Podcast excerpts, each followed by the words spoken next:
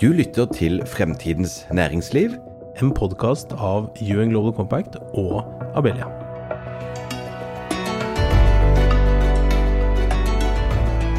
Velkommen til en ny episode av podkasten Fremtidens næringsliv i regi av UN Global Compact Norge og Abelia. Mitt navn er Øystein Søreide, og i dag har vi også et viktig og spennende tema, nemlig teknologi og bærekraft. Og eh, til å belyse dette har jeg fått med meg to eh, spennende gjester i studio. Det er deg, Carl Thomas Reinertsen. Du er eh, leder for Capgemini Invent i Norge, og også leder for bærekraft i Nord-Europa. Velkommen. Takk skal du ha. Hyggelig å, å ha deg her, Carl Thomas. Og så har vi også en gjest som heter Henrik. Henrik Badin. Du er administrerende direktør i selskapet Wow. Takk. Velkommen. Ja, Hyggelig å ha deg også her. og Vi skal straks få høre litt mer om koblingen men, mellom Capgemini og Wow, men vi får la den spenningen hen, henge i luften eh, litt til. Eh, vi begynner med deg, Carl Thomas. Du får fortelle litt om selskapet Capgemini. Mange har nok hørt navnet og har en eller annen assosiasjon, men, men du får, klar, får forklare oss litt om hvem dere er. Det skal jeg gjøre. Først og fremst hyggelig å være her og snakke om temaer som er viktige, og som, som vi jobber med, mye med. Eh, Capgemini er jo en stor internasjonal eh, virksomhet, eh, konsulentselskap. Eh, hovedkontor i eh, Frankrike, i Paris. Og eh, globalt så har vi jo 360 000 ansatte som jobber med management consulting, eller ledelsesrådgivning, teknologi, og også ingeniørtjenester. Eh, så det vi jobber med, er egentlig å, å, hjelpe virksomheter både i å utvikle og utvikle teknologi, jobbe med omstilling. Eh, og da kommer også bærekraft inn som en av de aller viktigste driverne for omstilling i veldig mange bransjer. Mm. Det er jo det store temaet som mange har på sine lepper nå, kanskje til den grad at Eh, noen syns at ok, vi må være sikre oss at vi får oss noe konkret og fysisk innhold i dette. Og, og den koblingen da mellom bærekraft og teknologi, det er jo eh, et stort tema. I EU snakker man om eh, en dobbel omstilling som man må få til. Det handler om både det, det bærekraftige og det digitale. Og, og, det er noe vi også har mye fokus på i, i Norge. Og for å belyse den koblingen, så har jo dere etablert en pris som jeg tenkte vi skulle snakke litt mer om i dag. Det... Si, si, si, mer om den prisen, Karl Thomas. Det kan vi gjøre. Vi har uh, utviklet et, uh, et, konsept rundt dette med Sustainability Tech Award mm. i Norden. Mm. Så vi, for noen år siden så besluttet vi å si at vi skal, vi skal hedre selskaper som utvikler ny teknologi det kan være også store selskaper som eh, utvikler nye løsninger for å redusere sin, eh, sine klimautslipp. Eh, det kan være også oppstartsvirksomheter som kommer med nye teknologier som da skal ut på markedet. Mm. Og det som er viktig med prisen, er jo at dette er teknologier som skal være De er prøvet, så de, skal, de, de virker. De skal være, skal være mer enn en idé. Mer enn en idé. Mm. De skal være uh, skalerbare. De skal være også eh, både innenfor en eller flere industrier og, mm. og, globalt. De skal representere en form for lederskap, eh, ny, ny, teknologi, nyvinninger. Mm. Uh, og bør ha uh, Og skal ha selvfølgelig da helt klare effekter på særlig på uh, det å, å, få ned klimagasser. Utslipp. Utslipp, ja. Mm. ja. Så vi har en Som sagt, det er en nordisk, så det er alle de nordiske landene med. Vi har en jury sammensatt av ledende næringslivsfolk, politikere, forskere mm. fra hele Norden. Mm. og i Norge så har vi hadde vi tre eh, representanter i juryen, bl.a. Eh, deg, Øystein. Ja, det er du var med i juryen.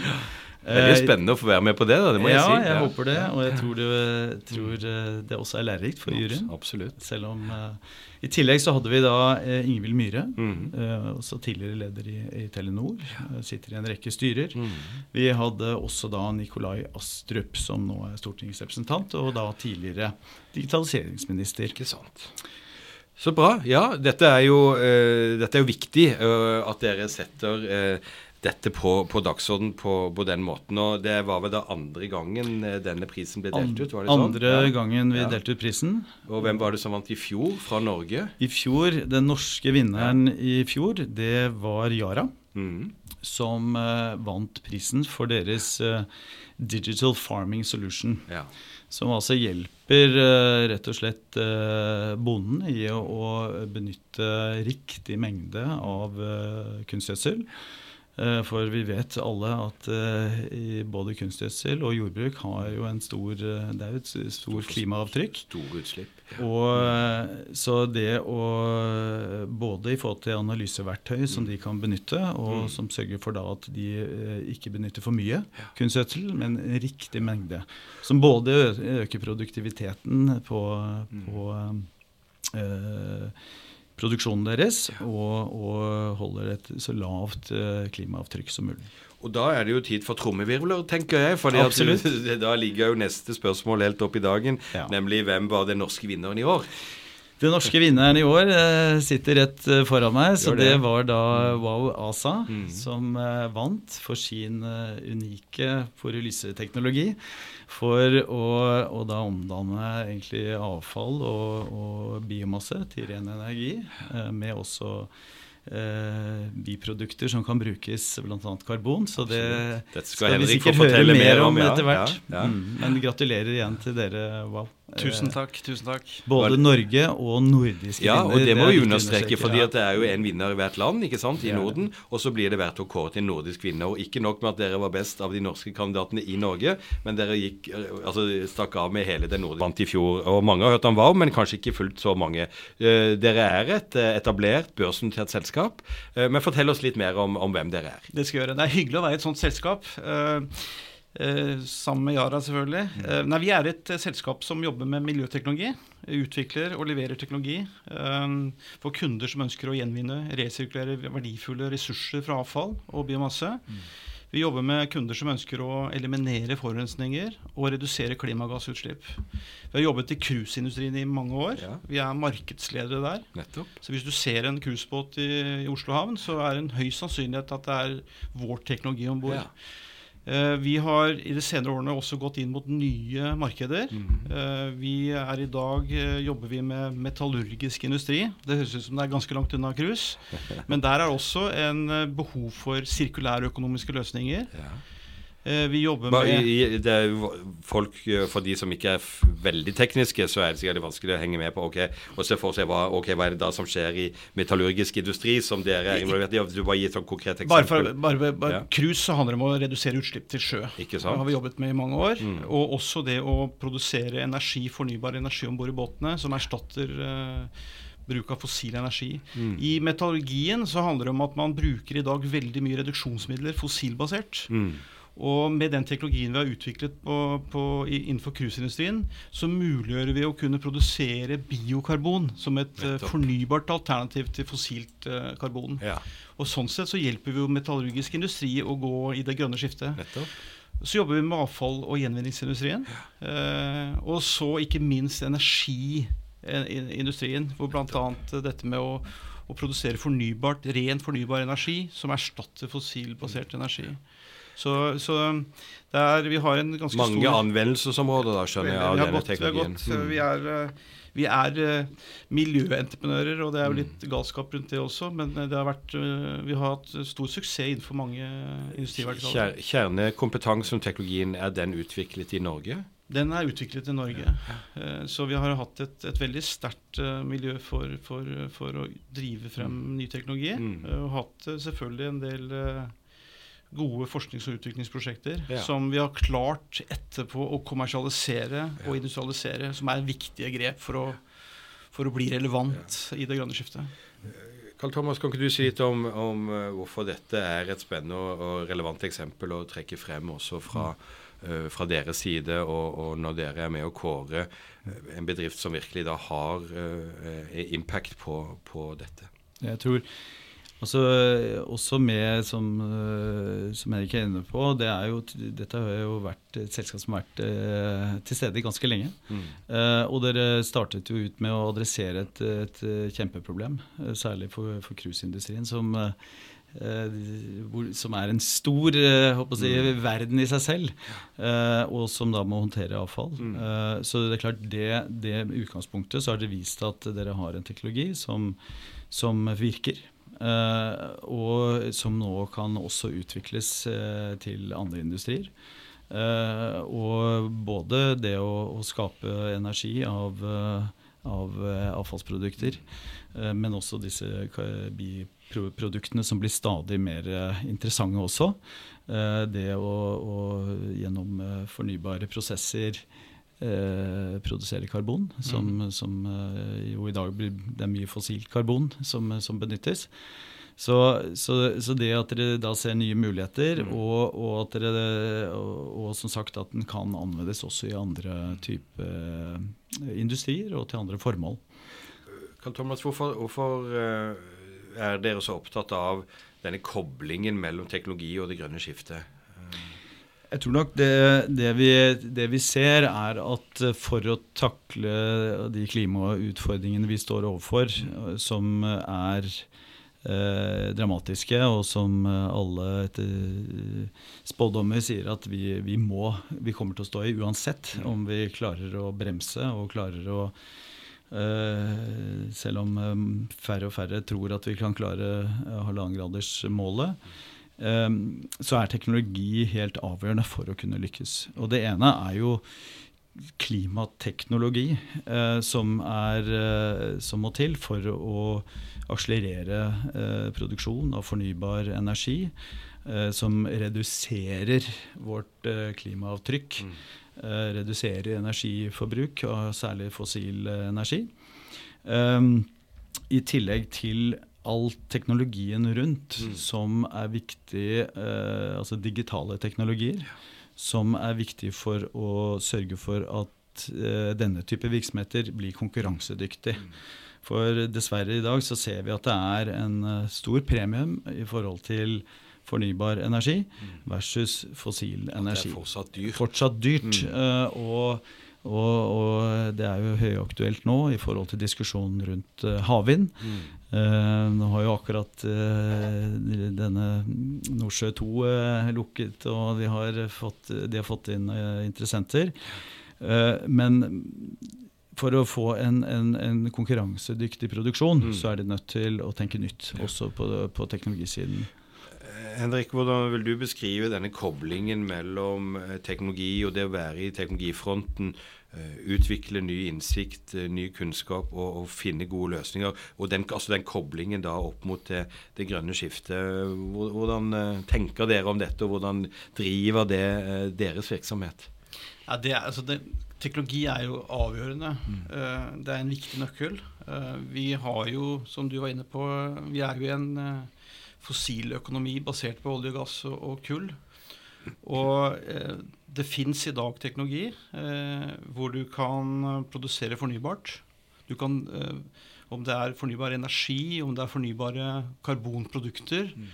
om det er resirkulerte kjemikalier som erstatter petrokjemi, eh, så, så er, eh, er teknologien der. Men eh, det er også et par andre viktige nøkler. Mm. Eh, det er eh, behov for nye forretningsmodeller. Du var jo litt inne på det. Ja. det er store selskaper i dag som er nødt til å finne nye forretningsmodeller for å få ut teknologi. Og så er det behov for riktige rammebetingelser, regelverk osv. Så, videre. så det er ikke bare ingeniøren uh, og teknologien. det er også mm. økonomen, mm. og det er juristen.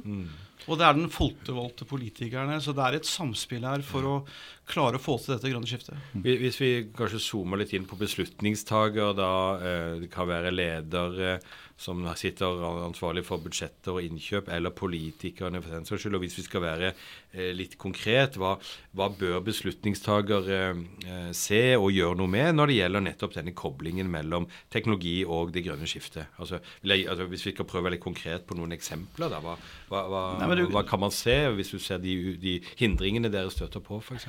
Nei, men jeg, jeg tror at, at, uh, at, det er viktig å, å man, man, Du sa jo innledningsvis her at, at, dette her med uh, at det koster. At det grønne skiftet koster. At, at uh, havvind koster.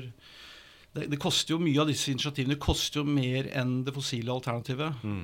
Men det jo, handler jo om å sette pris på CO2. Mm. Det handler om å sette på et riktig pris. Hva, det, hva, hva koster egentlig klimaendringene? Mm. Hva, hva, hva, hva, ligger i det regnskapet? Jeg tror forsikringsselskapene begynner å se det nå. Mm. Så det er hva som skal regnes inn? Det er ikke nødvendigvis bare snakk om subsidier sånn sett for å få ting til markedet, men, Nei, men også at, at, regnestykker, rett og slett. Jeg ser jo det at, at våre når, altså når vi leverer, når vi, når vi, tilbyr teknologi til våre kunder, eh, så gjør de de investeringene basert på, eh, på gode altså økonomiske bærekraftige mm. modeller. Mm. Og de modellene blir bedre og bedre etter hvert som CO2-avgifter øker. Og du har andre insentiver som fremmer den type teknologi fremfor det fossile alternativet. Mm. Hva ser du, Carl Thomas? Dere har jo et bredt uh, ut, utsyn fra, fra, der dere sitter, og alle de forskjellige spennende bedriftene jeg jobber med. Hva, er det noen fellestrekk i, i, hva som skal til for å få mm. en, lykkes enda bedre med å la teknologi være driveren for det grønne skiftet? Ja, jeg kan si Bare for å følge opp litt i forhold til hva, hva må til. Altså mm. Vi har gjort en ganske en, en nylig en studie uh, hvor vi har snakket med ledere over hele verden i forhold til eh, deres valg. altså hvilke, hvilke, valg tar de som ledere i forhold til bærekraft. Eh, og, og, vi har sett dramatisk skifte fra sist vi stilte samme spørsmål. Bl.a. dette med hvordan, hvordan, ser du på investeringer i bærekraftstiltak i virksomheten din? Ser du på det som en, en, en forretningsmessig god investering, eller er det en kost? Og det skiftet er ganske dramatisk bare de siste to årene.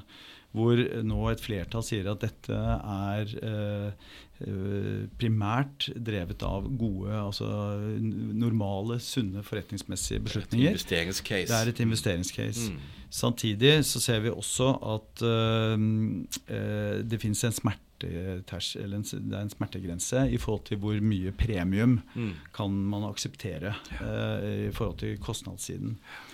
Så jeg tror jo det som i tillegg til og Man snakker mye om rammebetingelser i forhold til skatte- og avgiftspolitikk og, og, dette, og jeg tror der er det fortsatt mye å gjøre for, å vise, for at man viser at man har en helhetlig tar et helhetlig grep da, og, og mener alvor med, med skiftet. Mm. På den andre siden så er det dette med å øh, Altså adopsjon. Det er det som ofte er den store dilemmaet. Også for uh, jobb, vi jobber masse med oppstartsselskaper. Altså at teknologi blir tatt i bruk? At det blir tatt i bruk. Mm. og man kan gi å si, støtteordninger fra Innovasjon Norge, mm. og, og, og, det er viktig, det også. Men på et tidspunkt så er det kunder som betyr noe. Ja. De må få uh, virksomheter til å ta i bruk teknologien.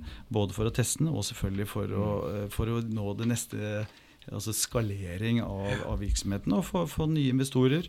Eh, som, eh, så, så, dette er veldig viktig. Og her kan man kanskje mm. se litt både på kanskje både pisk og gulrot, ja, men også det å få da virksomheter til å, til å være offensive i å ta i bruk ny teknologi, eh, det tror jeg vi må se mer på. Sier du Henrik, trenger deres kunder flere gulrøtter for å ta deres teknologi i bruk? Hva skulle det i så fall være?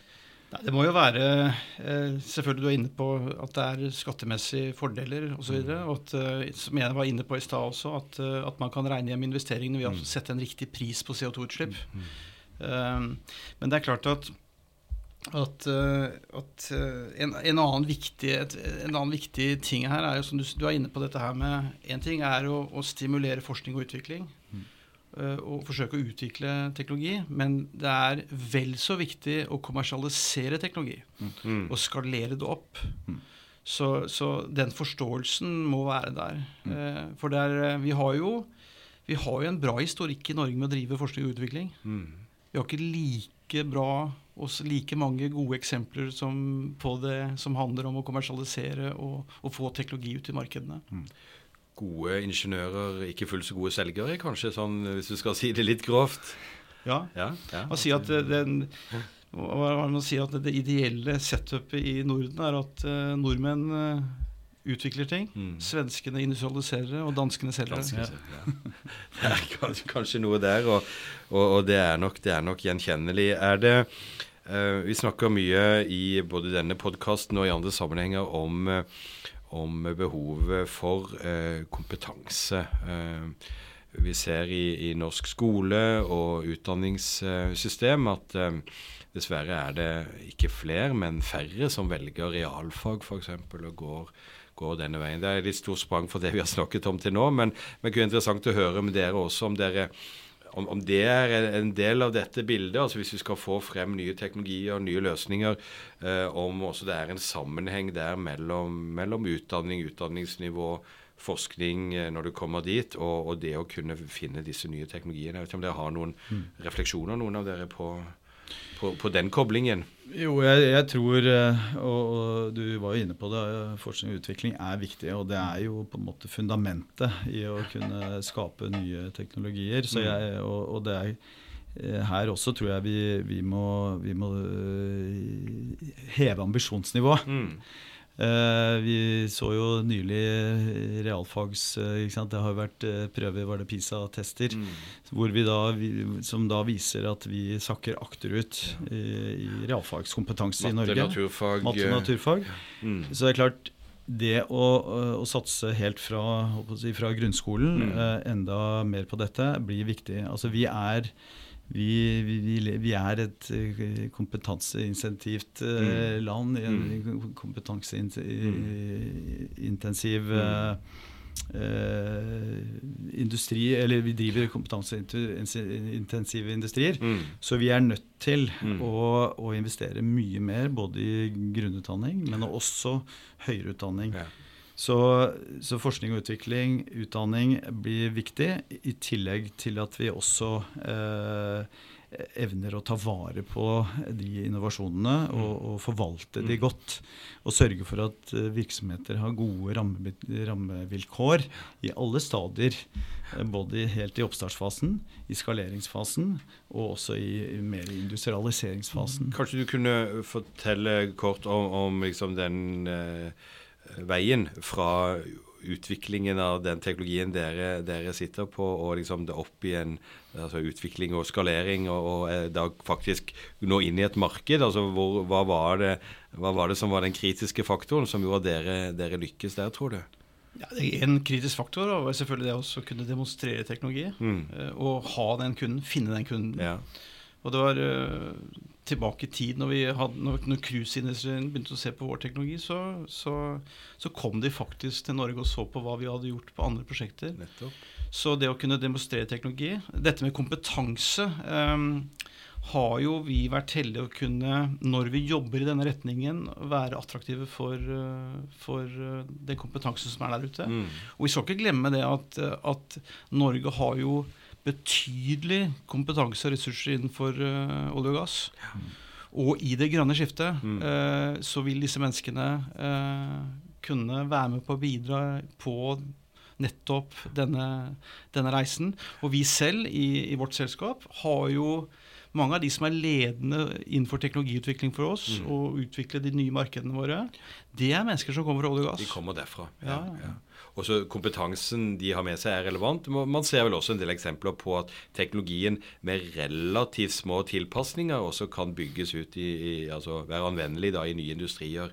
Enten det nå er havvind, som vi var inne på, eller andre områder. Ja, ja. Så- Så, vi har, vi, vi, Vi har noe å bygge Norge, på. Mm. Norge besitter mye kunnskap, og det er viktig at vi gjør, får til det grønne skiftet nå. At vi, at vi, at vi skaper At ikke vi mister den kompetansen ved at man er nødt til å utfase en industri, men at man får en fin transition til en ny industri. Ja, og det tar tid å, å bygge opp en ny industri. Og det er klart at uh, diskusjonen uh, i Dubai da går jo på utfasing av fossil, er den store debatten nå. Mm. Eh, og, men vi er nødt til å akselerere Mm. uh, i Norge. Vi, vi, selv om vi har en, en viktig olje- og gassindustri i mange år fremover. Norge må se på det som en mulighet, ikke Ja. som en trussel. Og, Ja, absolutt. Og det, det, det er den store utfordringen. Og jeg tror her er det, er det grunn til å snakke balansert om det, tror jeg, fra, fra alle leirer. Men, men, det er ingen tvil om at dette byr på muligheter, samtidig som vi må ha den, den nødvendige eh, hasten med å, med å, få gjort dette eh, skiftet. Og det er jo også sånn at Hvis eh, resten av verden eh, lykkes med denne omstillingen, så har jo Norge en, en dobbel utfordring, egentlig. For vi må også få til klimaomstillingen. Men når de andre da lykkes med det, så er det sånn at det blir mindre interesse for våre kjerneprodukter, for, for å si det på den måten.